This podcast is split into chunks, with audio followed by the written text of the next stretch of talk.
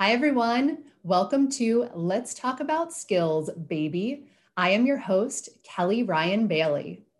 Each week, I chat with inspiring visionaries about the skills that make them successful, how they develop those skills, and their innovative approaches to improving skills based hiring and learning around the world. Come learn what skills help you live your best life. This week, I'm joined by Tessy Antony de Nassau. How are you? Hi, hi, Kelly. I'm well. How are you? I'm doing great. Thank you. Thank you so much for joining me today. Thank you for having me. I'm really excited about our conversation. Oh, me too. So, let me give a quick little background about Tessy, everybody. Um, Tessy is a social entrepreneur, businesswoman, philanthropist, UNAIDS ambassador, public speaker, activist, medical doctorate and PhD candidate, and a mother of two boys, of course.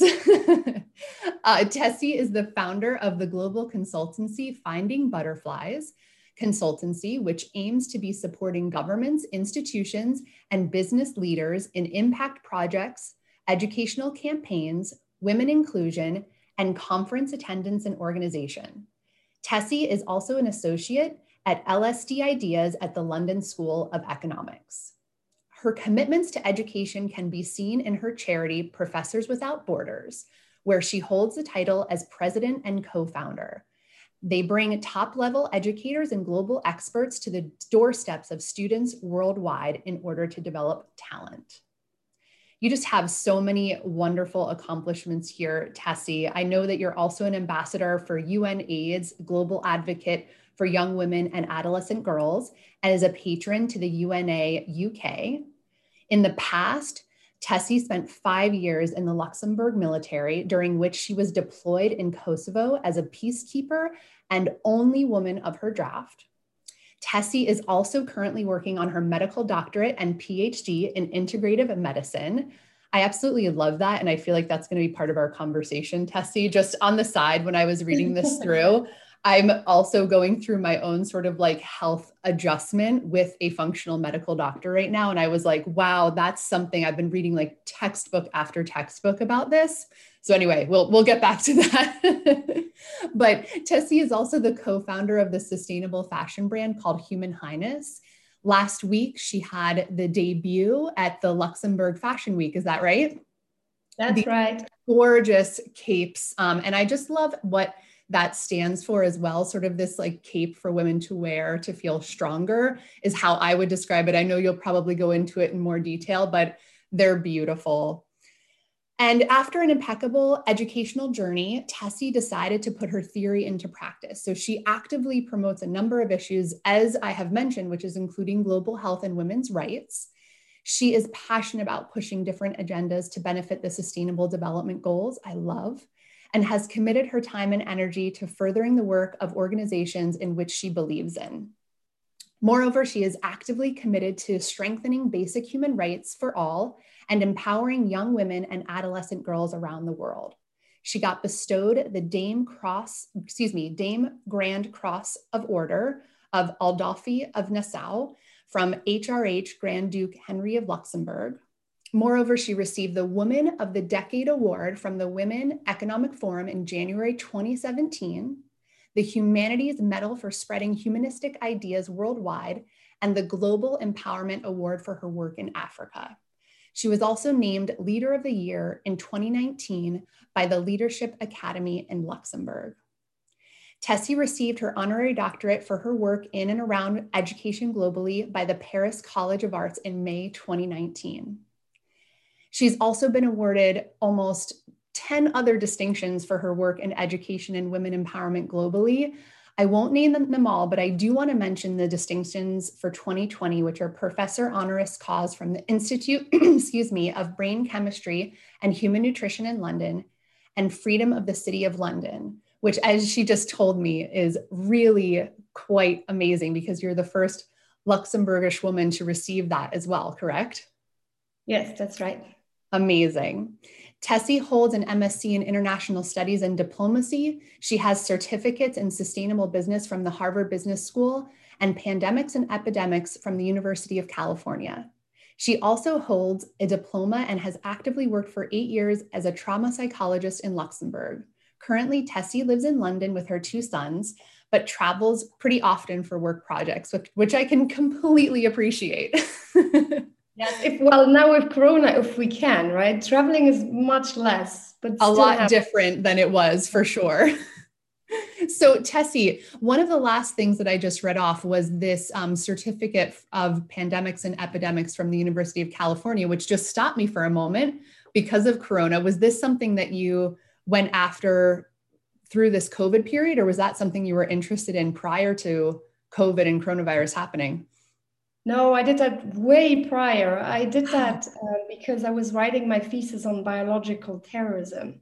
Huh. And uh, I was working in a P3 lab at the Luxembourg Institute of Health and was studying pandemic and epidemics at the University in California, Irvine, um, just as a side study, just to complement my, my thesis. So, um, because I'm, I'm very passionate about the medical space, but also about the politics and the policy writing around it. And so I combined it with my thesis on biological terrorism. So it was just something to complement my, my research at the time but that was years ago. That's like four years ago. But who would have thought it would have become so timely to right. have something like that uh, in, in your repertoire for sure? I can imagine. I have there been a lot of requests coming to you just because of this background and this paper that you'd written this extra research because I can I feel like now it would be easy to pull out some of the knowledge you received from that and use and I'm I feel like the the news these days they're just looking for anyone who has any additional information or perspective on on this epidemic. Um, I did I did get some requests, but then I rather forward them to my other colleagues who actually have their PhD specifically in epidemiology and, and pandemics, just because they are way more equipped than, than me just writing my thesis on it. Because I think now, specifically with Google and everything, everyone seems to be an expert on everything just because they have done one course in it. And I surely do not want to be categorized like that. So I know what I know, and I know that I know some stuff about it, but I would never, ever um, put myself out there pretending I know everything. So I'd rather leave that to the experts who have a doctorate in that. I completely appreciate that. it's so easy. Um, so, well, let's take this back a little bit. I have mentioned I mean, I am so impressed. I mean, uh, you are such an inspiration when it comes to all of the work that you've done throughout your life. But I'd like to maybe dig in a little bit deeper and learn a little bit about sort of what led you to where you are today.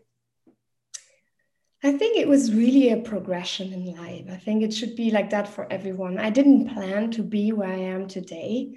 Um, asking my younger self of where I think I would be 10 years ago now, I would have never have dreamt that I would say, oh, I have all done all these degrees.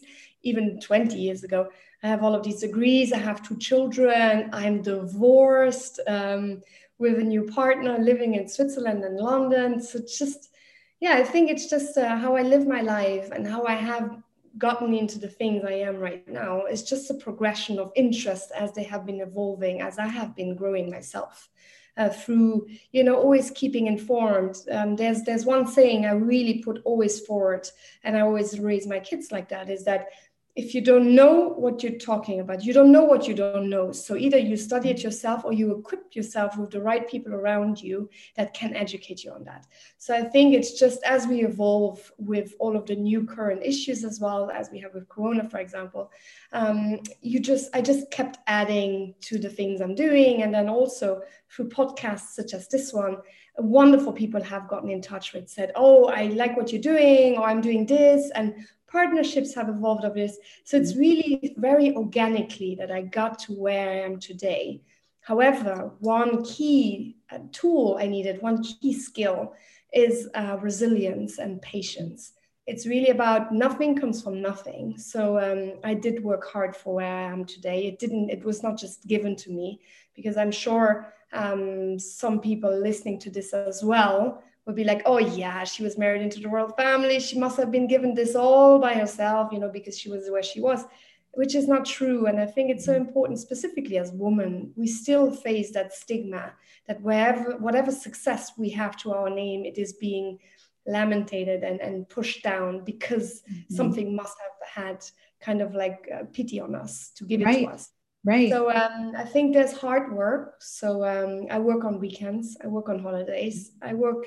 I work in the evenings. I work all day. I work mm-hmm. a lot, and I'm not complaining about it. I really love it because it's important to love what you're doing, or if not, then change it. Right. Yes. Um, but um, yeah, it's it's hard work to get where you are, and that was for me the same. Um, so a lot of energy, a lot of work, and um, yeah that is why I am why I am where I am right now. Yeah, of. no, and and I really appreciate that because I know that there are plenty of people, and it doesn't matter really honestly what background you have. I've just found the same thing that a lot of people, especially towards women, for whatever reason, are sort of like, well, you know, you must have something that's created this luck for you. Um, and I know it's the same. And I, I actually have this question back for you because I'm a mother as well. You know, that period of time, especially when the children are young, it's really difficult. But I'm assuming, based on the fact that you just mentioned resilience and patience, that you just mm-hmm. continued to push as hard as you could. And that's my question for back to you is, is how, how was that time period for you? Did you find that, you know, it was you know how how maybe did you use that resilience to help in those moments when yeah it tends to be a little bit harder because there's so many others that need you? Yes i think you know life is not always the icing of the cupcake isn't it?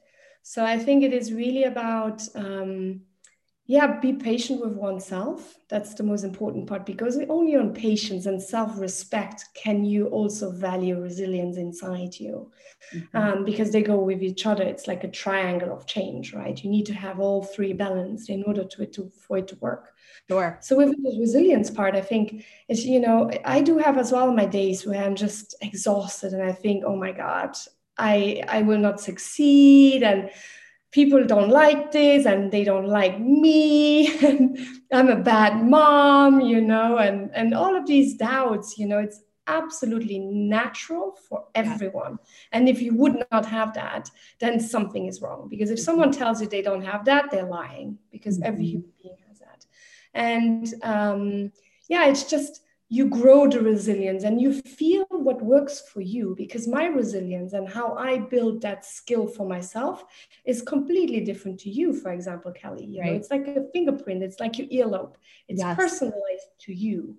Um, mine came from, you know, from the military. I had a huge burnout after my divorce and and you know going through all of these ups and downs what life brings you right? Just as a human being which mm-hmm. you know i would claim everyone has their own cross to carry right? Mm-hmm. so i would never judge a book by its cover just because it looks easy on someone doesn't mean he or she hasn't worked really hard on that right? Right. Um, and it's just yeah to to learn how to use your resilience but also to learn to start with what is my resilience? How do i identify resilience for me?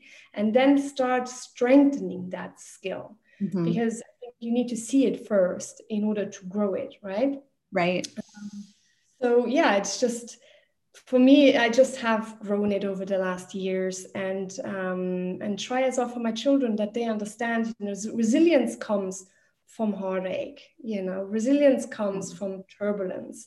Resilience comes from chaos you know it's kind of like you know you cannot grow a flower in a ground which has not been fertilized right? Mm-hmm. and the resilience is kind of like like almost like a burning bush.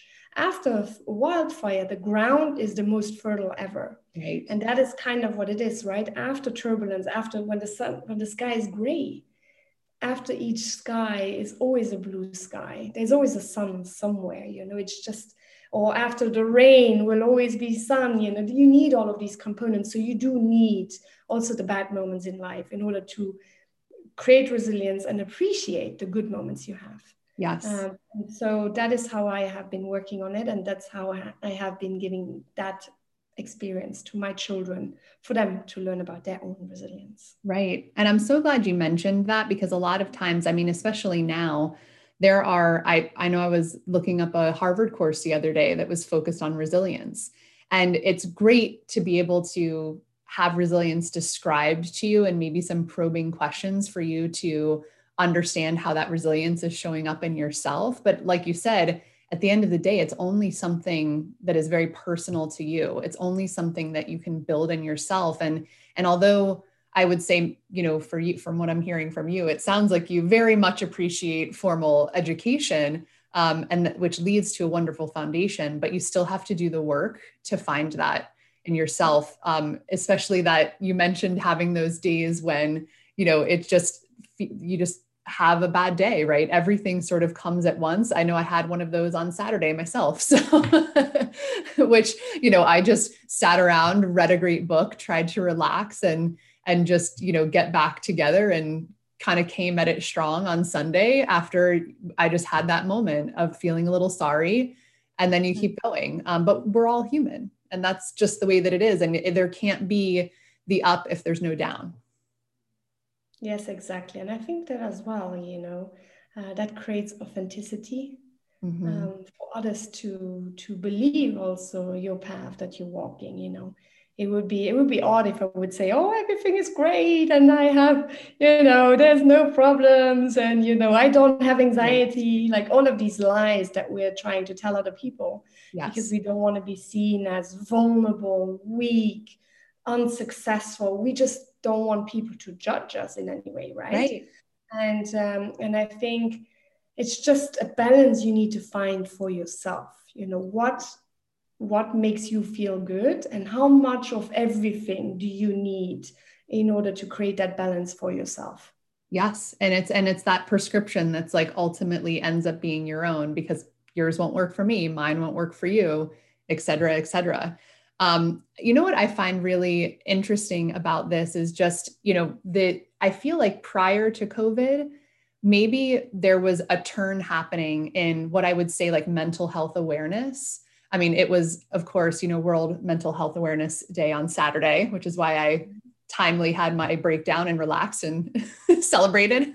but, but what I'm thinking is there was this, you know, this sort of feeling in our world where it was more acceptable to just be our natural selves and failure as I know you talk a lot about innovation as well and you know failure is just part of the process and I think we were trying to hide all these things. And then it's like covid hit and I feel like everyone sort of had this moment in time collectively and globally for, for the first time to almost have no they had to live out loud.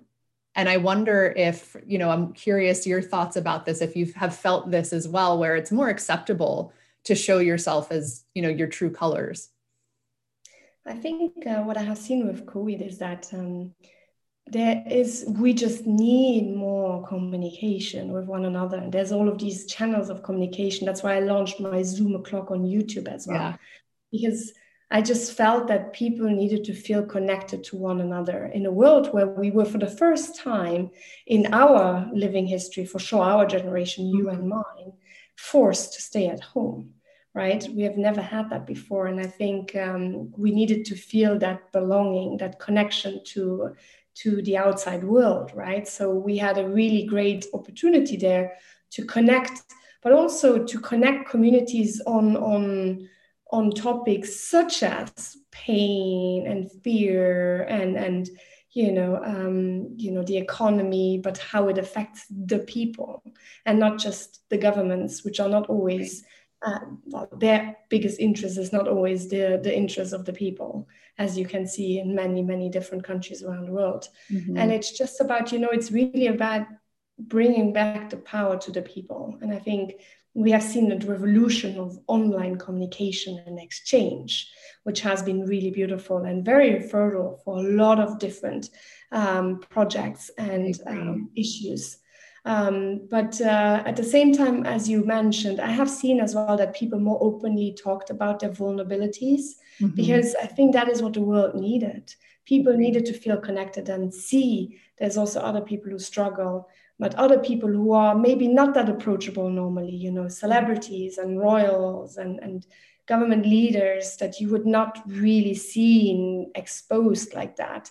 And I think we needed that. Um, I certainly felt inspired mm-hmm. by some of the leaders uh, like Michelle Obama and, and um, and others who really talked openly about their vulnerability and mental health as well. Mm-hmm. When Michelle Obama said as well, you know, talked about depression and yeah. other things. I think it's just so powerful because, yeah, COVID 19 has exposed a lot of these stigmas mm-hmm. and has exposed a lot of these illnesses, these silent pandemics we're yes. going through in our societies, which no one wanted to talk about. You know, also domestic violence, right? Oh um, all of these things have been laid bare a bit more, which I'm very grateful for that we finally talk about that more.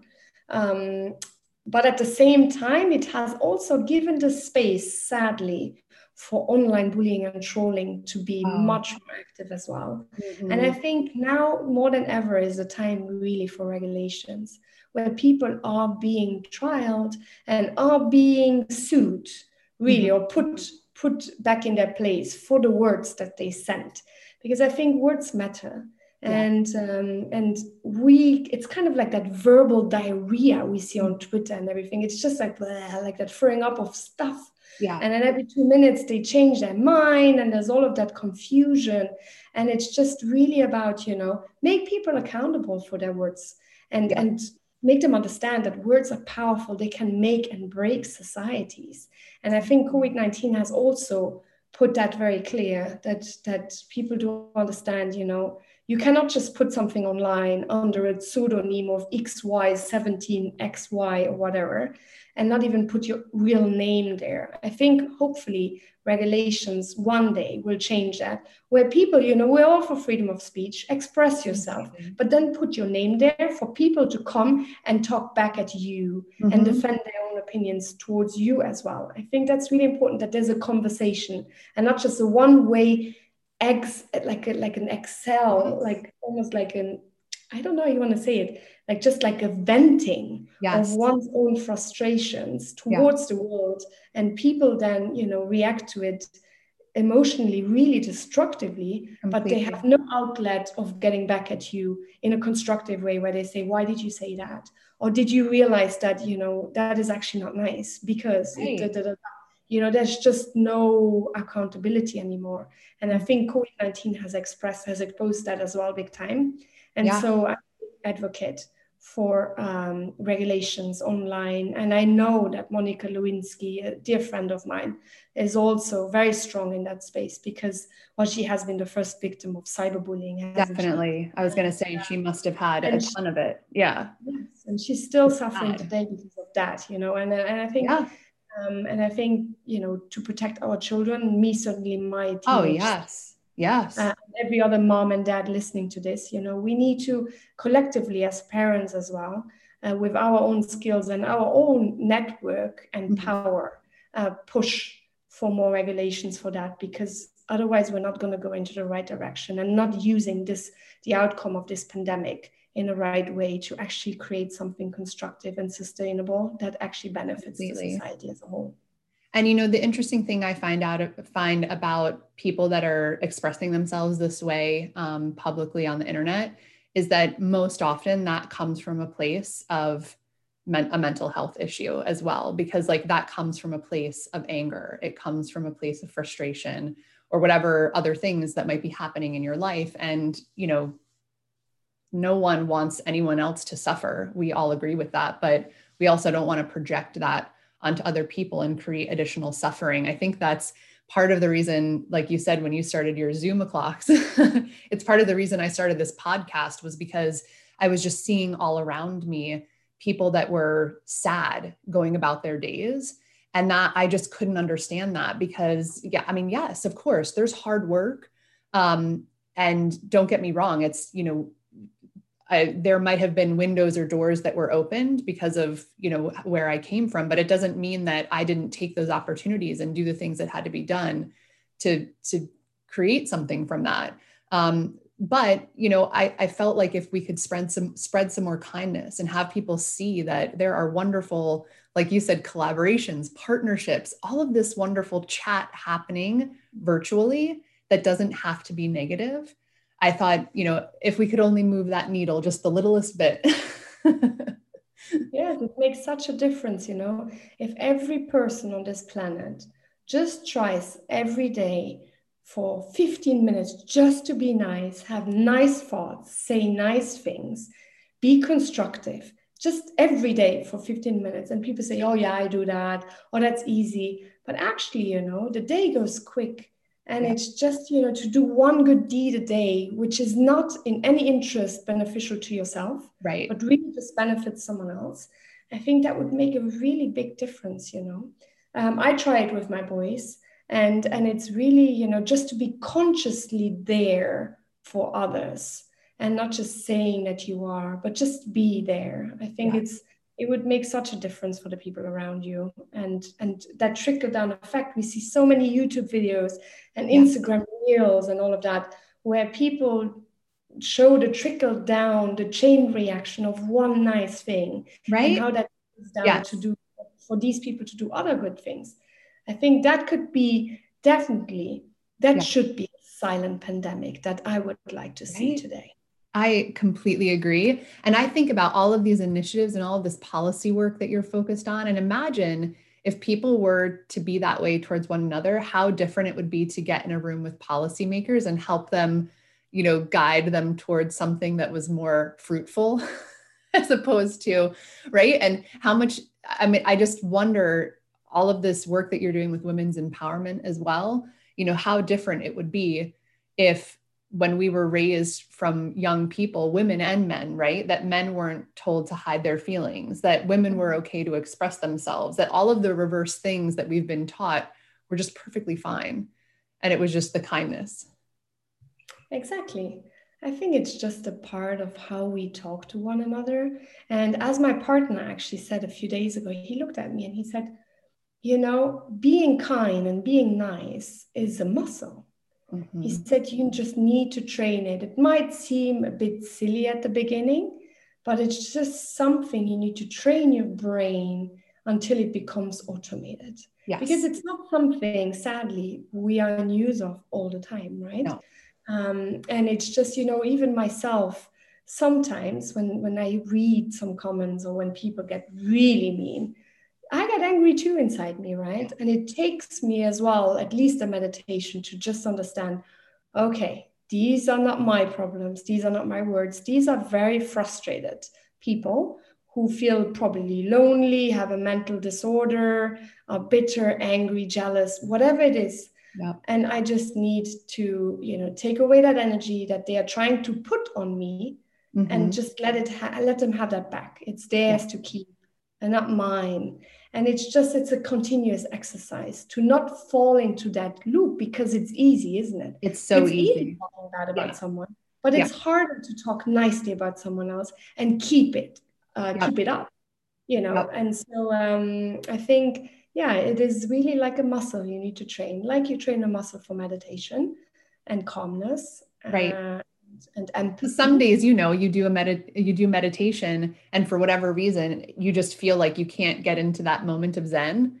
And I think like if you've like I do meditation every day as well, and there are just times when that's it's it's it is a practice right so there are days that it's just easier than others and i feel like that's the same way with kindness there are times i completely agree um, i had a, a sad a falling out with someone earlier in the year and i at first um, felt the bitterness, right? Felt the anger of the, and then I realized I was like, actually, it's just me being upset at their reaction, not actually what happened.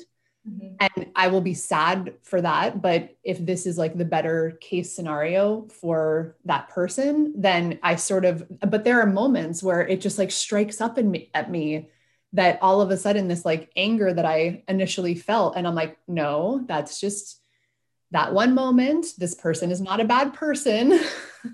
You know you have to like talk it to yourself because it's so easy. I think our brains right aren't they naturally just set to keep ourselves safe? And that's just like its natural reaction. brain right? The hunter gathering brain. Yeah. The, the negativity and the fear that's what kept us going right? That's what kept us surviving. Kind of like do you know that disney the Croods Yes, kind of, my kids you know, love that movie. Okay. this is bad, bad, bad, bad. Yes. Yeah. But uh, I think, you know, maybe now, also because of COVID 19, we have that kind of like that revolution of communication, but proper communication, because I think also COVID 19 has also triggered a, a, a, problem with trust between yeah. states and leaders, you know. Oh, yeah.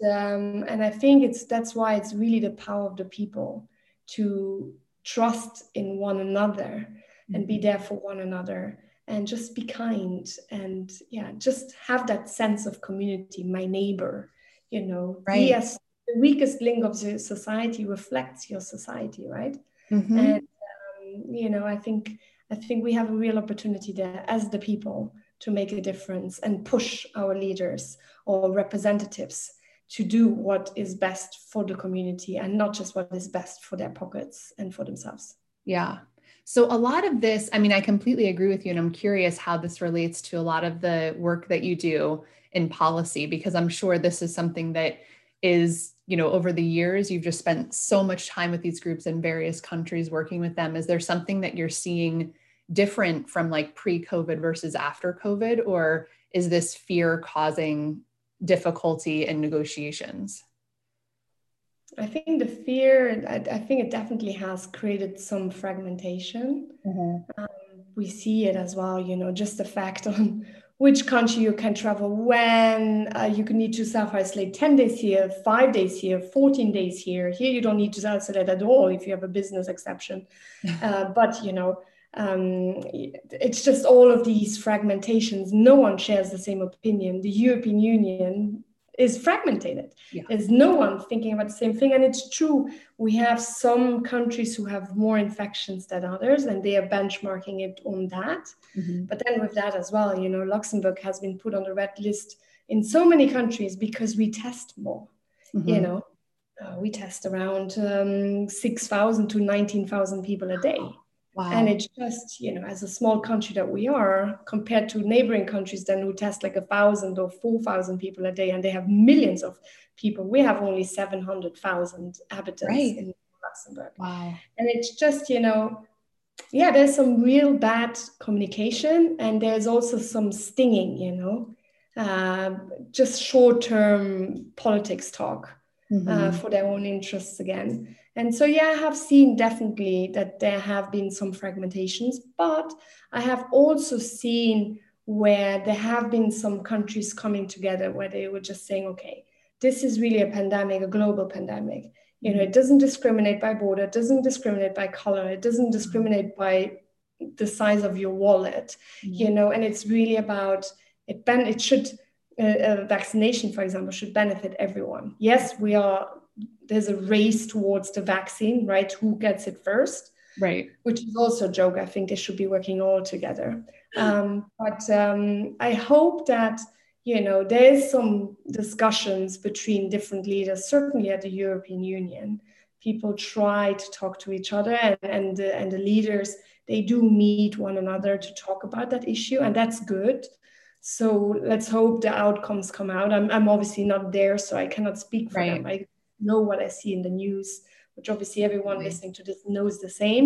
Um, mm-hmm. Um, so I, I don't do predictions because I don't know. But I do hope, as a citizen of this world, and also for my children and my friends and my family, that the things that they discuss are in the interests of everyone and that no one is being left behind. Because also, one of my fears is that vaccines have been trialed and have been, you know, yes. done in the UK and the US and so on. But um, if you look, you know, the, they they say that as well. Some corona strands vary depending on the DNA structure, so the culture, right?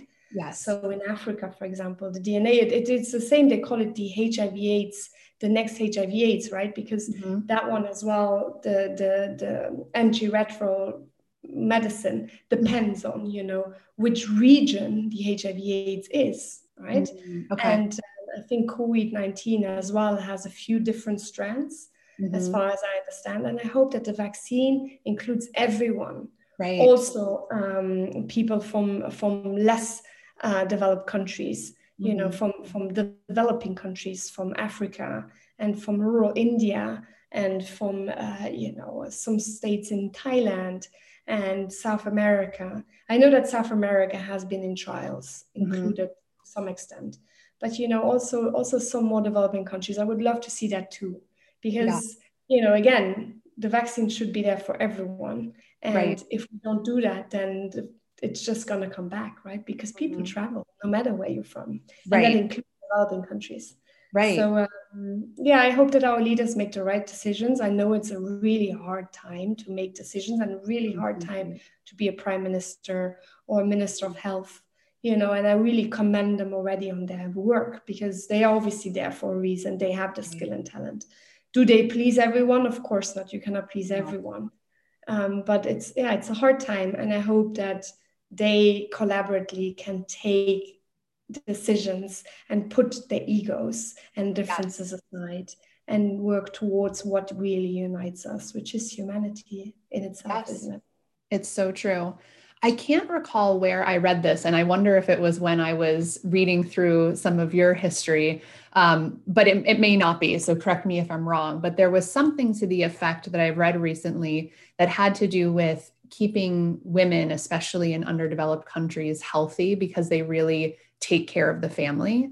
And I wondered, um, as you were just describing some of the things and making sure that this vaccine is for all, which I completely appreciate, do you think there has to be also maybe a special consideration for making sure that um, women who are taking care of these families are also well taken care of or because because I have not traveled as extensively as you have so I wouldn't have firsthand knowledge besides what I've seen and read on how some of these, but I can only imagine that in some cases, maybe women might not be first thought of. For sure.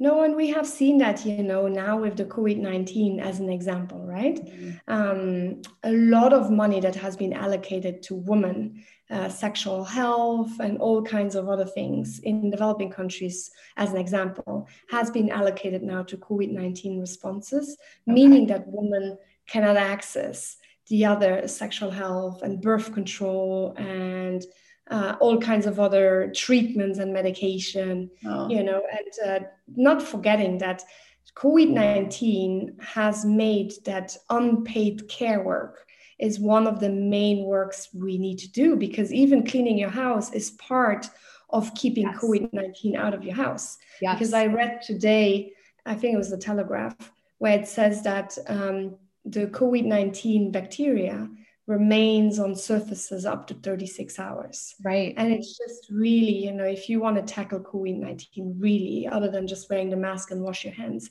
you also need to sanitize your house, mm-hmm. make sure mm-hmm. everything is always cleaned regularly. And that job is mostly given to women, isn't yes. it? Yes. And, um, and, yeah, also, you know, with the HIV AIDS pandemic, then going as an example for that as well, with the COVID 19 pandemic as well, people are not able to go to the hospitals mm-hmm. to get tested.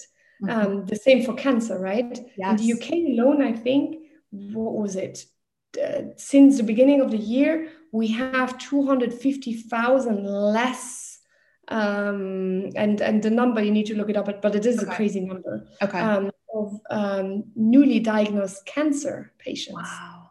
And not because cancer they're not going to get screened, but it's because people don't go into the hospitals and the doctors don't take they they, they don't take new patients. Nope. They want to keep them out of the hospitals, right? And people are afraid to go to the hospitals. Yes. And I think you know that's the same for HIV/AIDS as well. People are not going to get tested. Um, it's it's really difficult. Also you know for for example for birth control right. as a personal thing as well you know i needed to get um, a new birth control. And the doctor said oh yeah we we we don't have time now. Come back in a few months. And i said what do you mean? You yeah. know i said oh i just i said i cannot put my life on hold just because you don't want to see anyone. I said you know i have my needs too you know yeah. I, I know a friend of mine who didn't go to the hospital with pain she had in her breasts. Oh no. And she was diagnosed with breast cancer. Oh. But she had that since February. And she didn't go to the hospital until now. It just happened to a friend of mine as well. And I it's it's so it's like, but I remember having these conversations, and I'm sure you did with your friend. She was having this pain. And we went through like, well, I'm not going to go to the emergency room. The doctor's not going to see me. We tried here. We have something called like um, it's like not the emergency room, but it's like Emergicare kind of like it's in between doctor's office and emergency room. Mm-hmm. And so she had decided on that, but they didn't offer those kinds of. So it was like months of trying to figure out where to go. And then finally, that was the diagnosis. Yeah, it's so sad. And really, for cancer, it makes yes. every day makes such a yes. difference, you know? And yeah. I think that is a huge problem, huge. Yeah and yeah going back to hiv aids you know in developing countries as an example you know there's no the infrastructure is being scrolled down you know um, they can't access the medication which if you don't take the antiretroviral right. medicine the body gets immune against it. So once oh. you take it then again properly the body doesn't react to it and it's like void. Yeah. And i think a lot of people don't know that you know that proper prescription and medication taking is key in order to keep pandemics like that uh, in check. Yeah. And, uh, you know, UNAIDS certainly is talking about that all the time. Mm. Um, and then, yeah, it's, it's really, I think, I think there's a lot of things in the background that need to be adjusted now. You know, we're talking second serious lockdown in the UK now. We have had, what is it, 14 and a half thousand newly infections a day oh. in yeah. over the last two weeks. It's crazy, right? Mm-hmm. But then again, we're talking about lockdown, right? They want to put it in phase one, two, and three now. But what happened to the other things that are needed, right? Getting birth control, getting screened for cancer, yeah. getting your medication, whatever that might be, getting tested for HIV/AIDS. Yeah. Um, even just getting tested for all other things, you know, get your vaccinations up to date. It's like that should be part of this consideration of lockdown is just to make sure people know what to do because that's what I feel like, eh, eh, you know, and I don't I don't live in the UK, so I don't know the messages that they're receiving besides what my mother-in-law and my sister-in-law described to me, who they do live outside of London. But here, I know that the fear that is being produced by what messages are being sent out to everyday people is causing that same effect where they're not going. And they don't and then they don't know what to do. So they're too scared they're too afraid to ask and then they're just not doing anything. But i feel like if there was basic information around what to do when this is the scenario. That would be so helpful. Beyond the whole lockdown i get that we need the structure for that and we want to keep people safe i get that but just so that they have some understanding. Of course yes but that they put things in place as well for the everyday life to continue. Yes yes. Because you know we i'm just afraid that we're getting out of this pandemic having so many other pandemics yeah. in the background you know and it's just it's just not fair because you know everyone lives their own life and has their own needs. Yes. and i think uh, within that as well maybe briefly we can get into the discussion of of what should an insurance do right? A health insurance. And i think i, I know america is not the topic for that but for europe then as an example right? Of course. Because i think you should have only health insurance that they pay you as long as you're healthy. When you mm-hmm. get sick, you should stop paying because mm-hmm. then they haven't done their job. Meaning that they should send out, there's some Scandinavian countries who do that. Yes. That they send out, okay, six months you get a letter at home, you need to come for your screening, right? If you don't, mm-hmm. then you get fined. That's your yes. problem. Yeah. But that you go for screening here, your teeth, um, your your blood test, that you do blood work once a year, and all of these things. Just to kind it's an initial investment it's true sure but within that space you're less likely you know the prevention is so much greater oh. than being faced with with just maintenance once you are ill right mm-hmm. and i think um, maybe pandemics such as this one will kind of change the, the insurance landscape yeah. because you know we're all wearing these apple watches right a lot of people do we oh, have yeah. the right? Who takes the heart rate variability and all of these things. So if you would link that to your insurance, right? You can, you need to prove I do sports every day. Yeah. I meditate every day, you know, and then your your policy goes down, right? That you really that kind of like we do personalized medicine more and more. Why don't we do personalized medical yeah. insurance? No, and this, I totally agree with you. This is a so my husband's in insurance here in the US. Well, actually, his I think his organization might be based in the UK, but um, he we've had this conversation for the last couple of years about this like reform that's needed, and and I completely agree because I feel like I mean, and this may have a little bit to do with the integrative medical degree you're going after right now as well, because that's what I'm learning is that I, I had a, so I'm reading the book right now by Dr. Ballenstein, Sarah Ballenstein, I think is her name. And she was sort of like the initial person who described like the autoimmune protocol diet. And so that's what I discovered is that I knew I had um, a thyroid problem that had been going on for a long time, but they've discovered through a functional medical doctor and, of course, a bunch of tests that were not covered by regular insurance um, that I have a number of other autoimmune deficiencies. And what I've learned was that the way that I'm eating, like a typical, especially American diet, um, is just very unhealthy. And I'm, uh, what I'm reading about right now is just sort of how to adjust and how that makes a huge difference. But of course, like this is a personal prescription for my body. I learned that I'm allergic to coconut and avocado and like some really things that were are considered healthy, right? That I would have continued to consume had I not known. But of course, my husband may have different food intolerances that I have. So what he's do could do for his own body to maintain health might look differently. But of course, we never have this discussion. It's always about the band-aid of, oh, you have a thyroid problem. Let me just give you Synthroid and let's call it a day. exactly. And the same that's the same with mental health, isn't it? Right. Like stigma still. Because I do as well, I talk about it very openly, you know, about mental health. And people always think, you know, when I started talking about it, actually, to start go back a little bit. Yeah. Well, a few years ago, I had a burnout, and I openly said I had a burnout. And the press, of course, was like, oh my God, she is depressed. And all of that rubbish, right? Clickbait at its finest. Oh, yeah.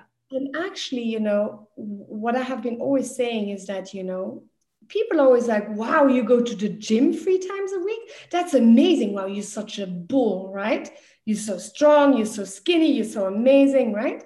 But if you say, oh, I, I, I see a psychologist once a week, people mm-hmm. like, what? What's wrong with you? Are you sick?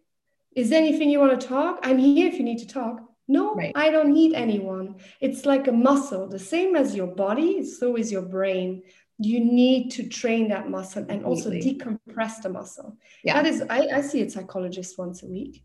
I do and too. I, and I, I also, do. by the way, I've changed the stigma. So my husband used to say the same thing to me, like, oh, great. And now I call her my life coach. So like it's a whole, it's like a very positive thing in our family. I'm like, I'm going to my life coach. Okay, see you guys later. because that's how I look at her. I'm like, every week, if I didn't do that, it's just what I need to be able to express things that are going on in my head and kind of create these strategies. If I wasn't, you know, you can journal all you want, you can talk to your friends all you want, but it's like that third party. I totally agree with you. I love it. and people always think like oh my god you know i don't want to be categorized like that they're afraid again yes. what other people think of you but you know it just for me it keeps me really focused because it mm-hmm. also shows me oh okay maybe i should like they as you said you know a psychologist is like a life coach because they tell you oh have you thought about this how does that make you feel because your emotions are part of the way you work right yes. and they it doesn't cost much like no. my psychologist you get all of these apps online where you can have video calls from an yes. app yeah it costs you like 45 pounds a week exactly. right that is like that is like three coffees. Exactly. And uh, yes, I know some people cannot afford that as well. It is a mm-hmm. luxury to do that. But I know as well that in the case, sure, certainly, and in Luxembourg, there's also um, um, services where you can go and get it for free. There uh, are a lot of those in the US as well. And so I'm going to mention that. Like, I think all over the world, I think you just need to go and find it. So don't. Yeah I, I know like you and I can sit here and say, like, I'm making this investment in my physical, emotional, mental health. That's the way that I look at fitness, eating healthy, you know, going to my therapist once a week slash life coach. But even if I didn't have the resources to do that, I would actually not stop that whatsoever. I would just figure out how to make it happen. There's so much out there if you just look for it. Yes. And I think also, you know, it's it's it's really an investment for yourself because if your brain like when i had a burnout right i yeah. did rtms therapy which is kind of like a magnetic coil they put on your brain oh and- i've had something with like they do it and they did it in my hands yes it's really interesting right mm-hmm. but um, what i've learned is um, well i learned what crook system the mental health system already is there's a lot of people who want to take a lot of money from you and i think it should be available for everyone as a yes. normal thing as Yeah. going to the dentist every six months. Right. That should be included in your in your insurance plan. Potentially That you are- childcare. I'll just throw that out there. Exactly. Yeah. and and um, but at the same time i remember my doctor telling me you know um, because i was still working hard like every day the kids the household everything while i had the burnout at the beginning of my divorce and the doctor one day he came to me and he said Tessy let me ask you he said when you break your leg what do you do i said you don't walk he's like okay when you have a problem with your lungs what can't you do sports okay he says, when your brain is broken, what do you do? I was like, mm. he says, you stay at home and stop thinking and just relax. He said, I cannot believe that you're still doing all this. And that is, I think, also a stigma, you know, that Yeah. we just think, and that goes with the resilience, what I learned for myself. I think it's just, you know, and I know some people listening to this know exactly what I'm talking about, that you just can't be vulnerable and you can't be seen as being be having struggle or anxiety or depression or whatever it is. Right. And they take they rather take Lexotan and Xanax and Prozac and all of these other things to Mhm. cover it up than really going to the base and actually working on it. And it's hard to work on it again. Hard. It's not easy. Yep. And it years to balance my whole body because I was really broken Mhm. and um, because of sadness and so on, right? But it's just uh, yeah that that people really take that time and um, yeah, it is an investment. But going back to it, there's so many things who are there for free. Just inform yourself because it's kind of like putting fuel into your car. You don't put fuel in, the car will not run. Yeah. That's the same for your body. What you put in, you Yeah. get out. And that It's, means it's so funny you hmm. say that because one of my favorite quotes is like, What kind of gasoline would you put in a Ferrari? Well, of course, you would put in the best, right? So, and that's how we have to think Put the about right one. Like it's a Yeah. performance machine. exactly. You put the wrong one in the Ferrari, breaks down within Yep. a minute and it's Yep. broken. Yep. Exactly. That's what So I learned. I mean, it's alone. expensive to fix the Ferrari, right? Because It's also once the expensive body is broken, once it's broken. Yes, exactly. once And the body is broken, Yeah. it just takes forever to get back because I see so many friends who are struggling who have these signs that I had at the beginning where I was like, I'm just tired, I need to rest, it's gonna go to away. going. Yep. But I just pushed it away until it really became very bad. And I see them and I tell them, listen, I know exactly what you're going through. You need to pull the brakes and take care of yourself right now Yes. because otherwise, once you're broken, you're really broken. Yeah. And some of them listen, others don't. And I see them fall down and then really understand what has happened. And then they're like, oh, if I would have known, you know? Yeah. So um, I'm yeah, glad you're sharing the awareness around this. And I'll add to for our audience that like you are not alone. I had something very similar happen to me. It was after I had my third child. And I just kept trying to go and go and go when my body was completely depleted over a really difficult high risk pregnancy and working and traveling 90% of the time, three weeks after the baby was born, like just thinking that that was completely normal and fine. I would travel, I was on IV medication, and people still remind me of this. I traveled to California for a 10 day period. They had to ship my IV medication. I mean, like, what in my right mind was I thinking that was going to be the right thing to do? But it's no wonder that nine months later, I completely broke down the worst postpartum depression like everything in life just became so hard and it took me years to work back up to maybe with even even in within the last 2 years that I felt a little bit of myself back. Yeah, it takes forever. And it's really, your body gives you signs over and over and over again. There's no secrets. No. And I think it's just really, and that's why meditation is important as well. I think also if you share this video, do share as well good practices of meditation, which are free. You know, yes. there's really good channels on YouTube, for example, that I do, yes. where you can do 10 minutes meditation. I do 10 minutes in the morning, 10 minutes at lunchtime, and 10 minutes in the evening before I go to sleep. And yes, sometimes it's a pain in the neck, and I really don't want to do it. And I make my partner do it, so I force him. But it's it's you know it just really Yeah. helps keep yourself focused and your body regulated because you you kind of connect with yourself. You kind of have a call with yourself. Yeah. Where your body tells you, okay, I'm a bit achy here today. I'm a bit tired here. You know, maybe a bit more soothing is, is needed today. You know, it's so important. So it's so important. The one, the app that I use, which is a completely free app, is called Smiling Mind. And it's like one of the Virgin companies. But they the reason that I use is beyond that it's free. It has so many different meditations and they're geared towards there's like an adult section but then there's also like a classroom section. There's a kids section. So i do this with my kids religiously. Actually my son um, just really love like he cannot go to sleep without it. And so we listen to it at, at, at, bedtime as well. But there are ones that are like sometimes meditation for kids this is the interesting thing is like sometimes it's the quiet but other times it's the active so some of the kid kids ones are like more upbeat music, soft spoken, but it asks kids to move their body, which I just find to be it's just really nice. So anyway, that's a free one, and I'll make sure I share that when I share the yes, video. Please to share that one as well. No, yeah. it's so important. And Also, maybe also if you can, some if you find them, some links to free uh, psychological help if you yes. have them for yes. the US. Definitely. And so you look them up for the UK and send them to you, or you probably have them from your mom as well. Anyway. Yes, I can definitely but, uh, ask them I for them. Just that people that there's no more excuses, you know, that yes. it's just there. Um, and you know, like also something I do every morning, which has helped me tremendously. The first thing I do in the morning, and it costs nothing. Um, besides if you go and get it outside, is one kilograms of carrot, a piece of ginger, and two fennels, two pieces of fennel, and, and I juice it, them, and yeah. that is what I drink during the morning.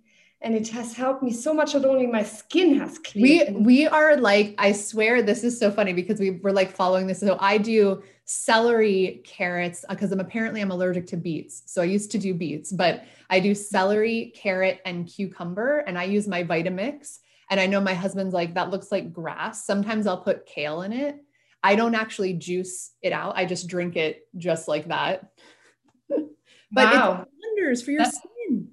it's amazing. And also, you know, it will cost you probably in the US what two two point five dollars for yes. all of that. It's so easy. Nothing, right? In the UK, yeah. like 70p kilograms yeah. of carrots. And but right? you know what the other thing that mm-hmm. I do what, that people don't probably wouldn't do because I make it into a smoothie. I'll buy the carrots with all the green stuff. I literally just wash it really well, cut all of that up because I would never eat it and just throw it in there. Yeah. Just throw it in there. Exactly. I think it's so important also for the regulation of your stomach because, you know, the regulation of the stomach, the stomach is your brain of your body. Yes. If you feel like your stomach hurts, it's hard, or you have diarrhea or cramps or whatever it is, anxiety comes from the stomach as well. Oh, yeah. It's often that your bacterial in the stomach is not very happy. So, probiotics as well, specifically when you take antibiotics, which a lot of people don't know as well. Probiotics and kefir is so important with antibiotics. Oh, yeah. um, because you kill everything inside your stomach lining, and that includes the good bacteria.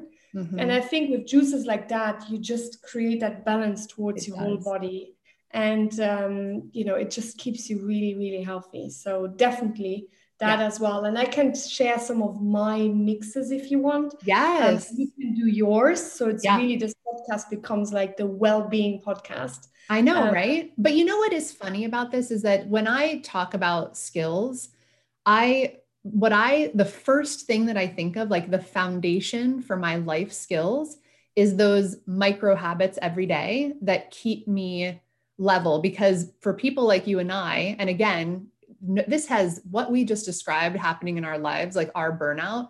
This is like everyone has this happen at some point, unless you read the signs. And in all honesty, like if you've experienced that, the stuff that we do every day to be able to stay what I would call for myself, like even, um, that is really important because if I miss my three workouts a week, then you better believe it on the weekends i'm going to be tired and cranky and watching netflix and eating stuff that i shouldn't eat that's going to just make me feel worse for the next few days. So i have to keep those pieces of my life every day so that it i don't fall back into like uh, what i would refer to as bad habits. But people might not say they're skills. I truly believe those are the most important life skills because your brain and your emotions and what you focus on because your view of life if you don't have that strong is really terrible and anything else that you do is so much harder But the thing is also what is important to say is that every new habit takes 21 days mm-hmm. become a habit. So if you're listening and you want to do that, don't just do it for seven days and then say, I did it, didn't work. It needs to be at least 21 days for you to really feel a difference. That's also important because uh, you know, because I have people who did, oh, I did it for five days, it didn't right. work. And I'm like, yeah, of course. And not. I also would say, don't do it all at once because this is the one thing that I, when I first started this, I was like, well, I'm changing everything. I'm changing my whole life around. And it was like, I'm going to do the right workout, like all of it. And then, of course, you just like can't change all of your habits in that period of time. And of course, for me, I had young children. So that was like the added, you know, layer of difficulty. But I focus, so this is what I do. And I don't know if you've done this, Tessy. I focus on one change of habit at a time. So right now, my focus is on for my this is my 20 and I do 30 days just because I like to give myself a little extra grace, but like 30 days I'm not going to eat gluten or dairy and I don't eat it a lot, but I'm really making a huge effort to make sure it's not cooked into any of my food as well. And so this is my next I'm on day 2. day oh, very good. Well, mine mine right now is the meditation okay. that I do three times a day, 10 minutes. Yeah. And I'm on day six. Awesome. And it's hard. It's hard. hard. Yeah. Keep on the hands. It's so hard. But yeah. you know, and my partner, he's like, can we do another one? No, I don't want to do that, you know? Yeah. And it's just no, you just need to say, no, I'm gonna do that. I'm gonna do that. And just stick to it. Yeah. So um, yeah, that is mine at the moment. So I'm at day six. And yeah. yes, I agree with you, not everything at once, because then you just over stressing your body and you're really setting up you set yourself up for failure again. You do. So just one thing at a time and once that is established you will do it naturally because you've seen the benefit. Then you're ready to add something else to change something. Because actually you're not adding it you're just changing something yeah. for the better. Yeah, no, I completely agree. And I almost, although I want to leave on this like super high note, I do want to give you, we're coming to the end of our time, and I want to give you one last moment to maybe leave with us some parting words. And that's completely open ended, whatever you feel like you would like to hmm. share. Well, I'm in Switzerland right now. That is the birthplace as well, well, the residence where Carl Jung died, just mm-hmm. down the road here, where I live at the moment. And he says something which applies to a lot of things, I think. One of my favorite quotes of him is when two people meet, a chemical reaction happens and both are transformed forever. Whatever that means, but something happens. And I think that way, don't be afraid to be kind to others, even if you don't get it in return. Don't be afraid to talk to others. Don't be afraid to reach out to others. Um, don't be afraid to vouch, to stand strong for what you believe in, but always be constructive and inclusive, meaning don't be aggressive about it or negative, because with negativity you never change anything. So yeah, just just don't be afraid of that chemical reaction that waits for you around each corner every day.